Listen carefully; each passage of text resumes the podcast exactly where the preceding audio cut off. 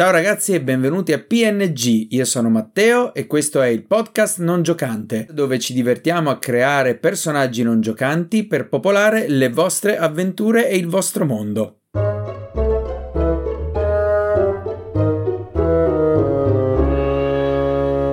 Dopo una serie di personaggi un po' particolari e anche un po' a sfondo, diciamo, comico, nel podcast di oggi invece discuteremo di un personaggio non giocante, Fabbro, e della sua crescita all'interno della campagna dei giocatori. Come vi ho detto nel primo episodio, un personaggio non giocante può essere anche un personaggio neutrale, ma può essere anche un aiutante. E questo tipo di personaggio potrebbe anche avere una crescita interiore. E infatti oggi parleremo proprio di un personaggio non giocante che avrà subirà una crescita durante la campagna dei giocatori e questa crescita lo porterà a compiere un vero e proprio arco di vita, potremmo dire. Inizierà in un certo modo e suo, la sua storia si concluderà in un altro. Il personaggio non giocante di cui voglio parlare oggi è un fabbro, un fabbro donna, e il suo nome è Torga Stonefist, altrimenti nota come Torga Brandimartello. Durante la creazione di questo personaggio non giocante, io ho pensato spesso che, eh, perlomeno questo accadeva a me quando ero alle prime armi, i giocatori mi chiedevano dove potessero acquistare degli oggetti magici e quindi si finiva con l'andare in un semplice, tra virgolette, negozio di mercanti e trovare come se fosse in un supermercato nel Ferun, trovare spade più 2, spade più 3, armature magiche, eccetera.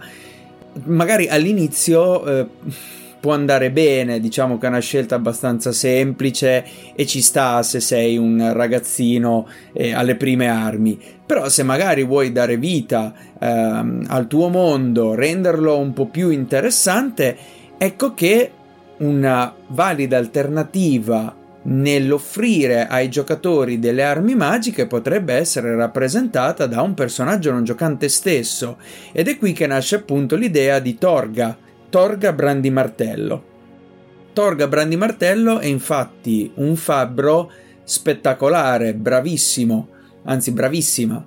Famosa è la sua abilità nel lavorare i metalli, tant'è vero che si pensa che sia quasi un dono divino ed è riuscita anzi a forgiare diverse armi magiche. Però, naturalmente, se mandiamo l'avventuriero da Torga ed il loro incontro si riduce a un semplice 5.000 monete d'oro, ti faccio una spada più uno, anche qui viene snaturato un po' sia il personaggio che il mondo stesso. Vediamo infatti di creare invece un personaggio che sia interessante, un personaggio che i giocatori vogliano incontrare più volte e qui entriamo appunto nel background di Torga. Torga è, come dicevo, una chierica della forgia di diciassettesimo livello, ha ben 180 anni, che per l'età nanica, diciamo, siamo sulla mezz'età.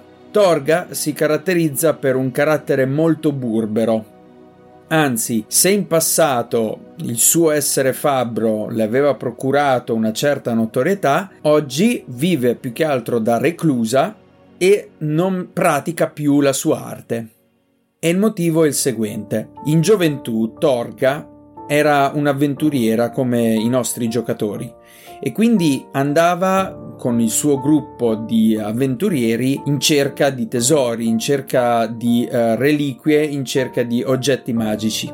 Nel gruppo di avventurieri di Torga c'era anche suo marito, che era un elfling, anch'egli un chierico. I due infatti erano entrambi chierici della forgia e con il suo gruppo appunto andavano in cerca di oggetti magici e nuove avventure. Se non che tutto cambiò purtroppo un giorno, quando decisero di accettare l'ingaggio nel prendere una reliquia da dei giganti del fuoco e purtroppo questa avventura costò la vita al marito di Torga.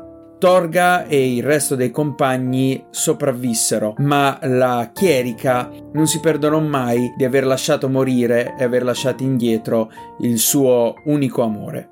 Questo fece sì che nell'animo di Torga iniziò un vero e proprio conflitto interiore che la portò a cercare vendetta nei confronti dei giganti, una vendetta che però non riuscì mai veramente a compiere. Perché? semplicemente perché i compagni decisero di lasciar perdere, che non valeva la pena rischiare la loro vita di nuovo per una missione che era al di là delle loro forze. E in più Torga stessa non riuscì mai a convincere altri avventurieri a essenzialmente iniziare quella che è vista da tutti come una causa persa, e cioè uccidere il capo della tribù dei giganti del fuoco che aveva ucciso a sua volta suo marito. Con il passare del tempo, Torga quindi divenne una vera e propria reclusa. Se in un primo momento era famosa per le sue creazioni con i metalli, piano piano iniziò a scacciare quei giovani avventurieri che venivano da lei per chiedere la creazione di armi magiche, anche rifiutando enormi somme di denaro, perché quello che muove Torga non è tanto la ricchezza, ma è questo senso di vendetta con il passare del tempo quindi Torga è diventata burbera, è diventata poco loquace, si è autoreclusa ai confini di una città, e qui voi master potreste scegliere benissimo ai confini di quale città farla essere reclusa, e ha cercato insomma che il mondo si dimenticasse di lei e quasi ci è riuscita, se non per quelle poche persone ancora in vita che adesso magari sono a un'età avanzata, che si ricordano appunto di questa formidabile fabbro in grado di creare appunto armi e armature magiche.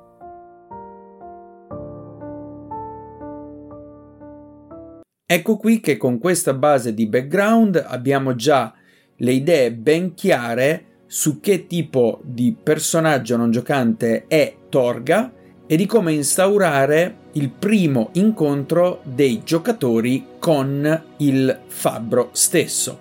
Immaginatevi questo: i giocatori devono entrare, devono andare in una missione. Magari sono di sosta in questa città dove anche Torga risiede. Mentre loro stanno parlando su come approcciare la missione in una taverna, un vecchio li ascolta incuriosito e si approccia agli avventurieri dicendo di conoscere un fabbro formidabile in grado di essere d'aiuto agli avventurieri, magari dicendo ma mi raccomando, Torga è una persona un po' particolare. Non ha di buon occhio gli avventurieri o gli scapestrati. Cercate di essere il più comprensivi e, e soprattutto i più convincenti possibile nei suoi confronti. E da qui magari i giocatori potrebbero anche decidere di andarla a visitare. La troveranno sicuramente che sta lavorando e già da qualche decina di metri prima di entrare nel laboratorio della chierica sentono già lo sbattere del martello sull'incudine e lì la trovano. Questa chierica della forgia intenta a lavorare quello che sembra essere un uh, comune pezzo in, uh, in ferro ecco sicuramente non un'arma di quelle che il vecchio magari gli aveva tanto decantato. Però magari potrebbero anche notare che tutt'attorno ci sono delle vecchie armi ormai arrugginite, di ottima fattura, segno che è da tantissimo tempo che sono state abbandonate. Questa nana è presa al 100% su quello che sta facendo e la prima cosa che vedono appunto è Torga, è una donna nana dai capelli Corvini, non sanno più o meno quanti anni abbia, ma sono sicuri sia sulla mezza età. Le braccia sono forti e robuste, sono il segno di anni e anni di lavoro nella forgia. La nana colpisce con grande furia questo pezzo in ferro e a un certo punto si ferma, li guarda ed esclama solamente questo. Che diamine volete? E qui entriamo appunto nella seconda parte di questo podcast, la parte che vuole parlare appunto dell'evoluzione di questo personaggio. Se in un primo momento Torga è estremamente rude, non nel senso che maledice o usa male parole nei confronti dei nostri giocatori, ma più che altro taglia corto, non ha voglia di parlare. Però potrebbero anche intuire, guardando insomma il, le armi, le armature, sentendo il vecchio che ha raccontato qualche cenno sul fatto che questa, questo fabbro era all'inizio un avventuriero, potrebbero anche parlare un po' delle glorie passate. Magari Torga all'inizio potrebbe semplicemente dire Beh, il passato è il passato. Ero giovane e stupido allora. Credevo come voi che andare in cerca di avventure fosse tutto. Ho imparato a mie spese cosa vuol dire essere un avventuriero e le colpe che questo porta. E qui i giocatori potrebbero anche notare una punta di rammarico. Se interpellata sul suo passato, magari Torga cercherebbe di sviare all'inizio. Però, è qui che sta la cosa interessante, Torga ha un punto debole, che è quello degli Elfling. Se nel vostro gruppo c'è un Elfling o comunque se nel vostro gruppo c'è una creatura di taglia piccola, ecco che magari Torga, presa dal passato, potrebbe ricordarsi un pochettino di suo marito e quindi potrebbe per un momento addolcirsi. Immaginate questo, nel vostro gruppo c'è sia un elfling che un umano, ok? L'umano va per prendere una spada e Torga semplicemente fa non osare toccare quella spada. Rimettila subito giù se non vuoi il mio martello nella tua faccia e che invece magari se l'Elfling inizia un'interazione con eh, la nostra nana, ecco che potreste descrivere questo come Dungeon Master. Nel momento in cui tu, avventuriero Elfling, fai questa domanda, vedi lo sguardo duro della nana ammorbidirsi per un momento. Le sue rughe della fronte si distendono e un lieve sorriso le solca il volto. Poi tutto naturalmente cambia in un batter di ciglio. La nana riprende il suo sguardo duro e severo, ma le sue parole tradiscono il fatto che forse gli stai un po' simpatico. Hai detto che volevi sapere qualcosina in più di queste spade, vero Elfling? Perché ti interessano così tanto? Forse sarebbe meglio che ti dessi a una vita più semplice Conoscevo un Elfling anch'io, purtroppo non c'è più. Queste sono le parole che dice la nana prima di riprendere a martellare il pezzo di ferro sull'incudine. E qui ragazzi avete potuto già vedere che dando qualche informazione breve, piccola, i giocatori hanno già diversi dettagli. Punto primo, Torga è molto severa, molto dura, qualcosa nel suo passato deve essere successo. Punto 2. Torga sicuramente era un'avventuriera, ce lo dice il vecchio e ci è stato confermato da quello che vediamo e dalle poche parole che lei ha detto. Punto numero 3. Torga sembra avere un po' di pazienza nell'Elfling e nelle domande che lui fa, al contrario dell'umano. Forse l'Elfling potrebbe parlarci, addolcire questo personaggio non giocante. E qui, Master, iniziamo veramente a divertirci nel rendere questo personaggio molto più interessante delle due dimensioni della bidimensionalità che un semplice fabbro un mercante potrebbe avere. Torga potrebbe diventare un vero e proprio comprimario che magari potrebbe passare da neutrale a un vero e proprio aiutante e magari la nana potrebbe, dopo un'insistente richiesta d'aiuto, dare delle quest all'Elfling. Immaginatevi questo, per esempio. L'Elfling chiede alla nana se sarebbe così gentile e sarebbe stata pagata profumatamente nella creazione di armi o comunque oggetti in grado di aiutarli nella loro prossima avventura. Torga finisce di battere un ultimo colpo di martello, ripone il martello per terra, si pulisce le sue mani sporche di eh, polvere e si gira verso di te, Elfling. La vedi che tira un sospiro. Ah, avventurieri, vedo che non imparate mai. Beh, visto che sei tu a chiedermelo e devo ammettere che mi sei anche un po' simpatico. Mi hai fatto ricordare i bei tempi della mia gioventù. Potrei anche aiutarvi, sì, ma vorrei anche avere da voi una dimostrazione del vostro valore. C'è un metallo che mi serve, del mitril, e c'è una cava, qualche chilometro a nord. La cava è ben sorvegliata, ci sono diversi goblin che vivono lì dentro. Uno potrebbe pensare che i goblin siano delle creaturine da niente, ma sono ben organizzati. E ho sentito che diversi avventurieri non si vogliono più avvicinare a quella cava. Beh, portatemi almeno 10 kg di questo mitril e vedrò cosa posso fare. Sarà sicuramente un bel test per capire se voi sarete in grado di meritarvi i miei oggetti. D'accordo, piccolo Elfling? E qui vedete che la nana, oltre a essere un potenziale aiuto, però diventa anche dispensatrice di quest. Andiamo più avanti nella storia. I giocatori sono riusciti a prendere il Mithril e a portarlo alla nana. La nana ammette con riluttanza la bravura dei giocatori e crea per ciascuno di essi eh, degli oggetti magici, naturalmente adattateli al livello dei personaggi. Se i personaggi sono di uh, terzo livello, la nana potrebbe creare dei, degli oggetti di Mithril, degli oggetti uh, incantati semplici perché comunque vuole stare a vedere, vuole vedere crescere i personaggi.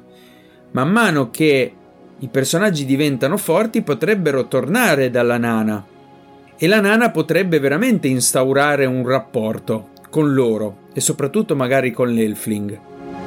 E se prima l'incontro poteva essere su questa scia? Ah, eccovi di nuovo. non siete ancora morti, eh? Beh, cosa volete, dai? man mano la nana potrebbe effettivamente diventare un'amica dei personaggi. Magari l'Elfling, non lo so, si chiama Joshua. Ah, ehi là, Joshua. Qual buon vento ti porta qui? Non ti sei ancora fatta ammazzare? Bravo, mi fa piacere. Potrebbe diventare anche questo. E vedrete il personaggio avere una vera e propria evoluzione, un'evoluzione che potrebbe anche culminare con il personaggio dicendo la sua storia, una storia che questo personaggio teneva segreta e ha tenuto segreta per molto tempo, senza che i giocatori sapessero veramente di cosa soffrisse questo personaggio. Magari durante un banchetto la nana potrebbe in un momento di relax, anche forse causato dal troppo vino elfico, magari, o dalla troppa birra nanica. La nana potrebbe anche abbandonarsi a veramente raccontare la sua storia e rendere questo, questo momento anche molto toccante. La nana non chiederebbe ai giocatori di vendicarla. Se avete fatto un buon lavoro, sono sicuro che i giocatori vorrebbero veramente vendicare eh, la perdita che la nana ha subito senza il bisogno che la nana lo vada a chiedere.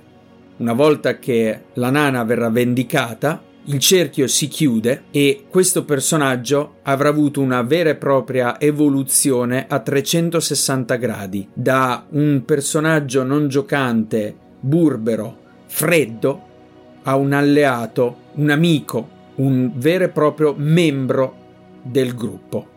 E questo secondo me è ciò che rende le avventure del gioco di ruolo, qualsiasi gioco di ruolo, una esperienza emozionante molto più che un semplice gioco in scatola. Il fatto di creare storie che possono anche toccare l'animo di chi gioca. Ragazzi, io vi ringrazio del vostro tempo seguitemi su Instagram a podcast underscore non underscore giocante. Ci vediamo nella prossima puntata. Io sono Matteo e a presto ragazzi. Un saluto.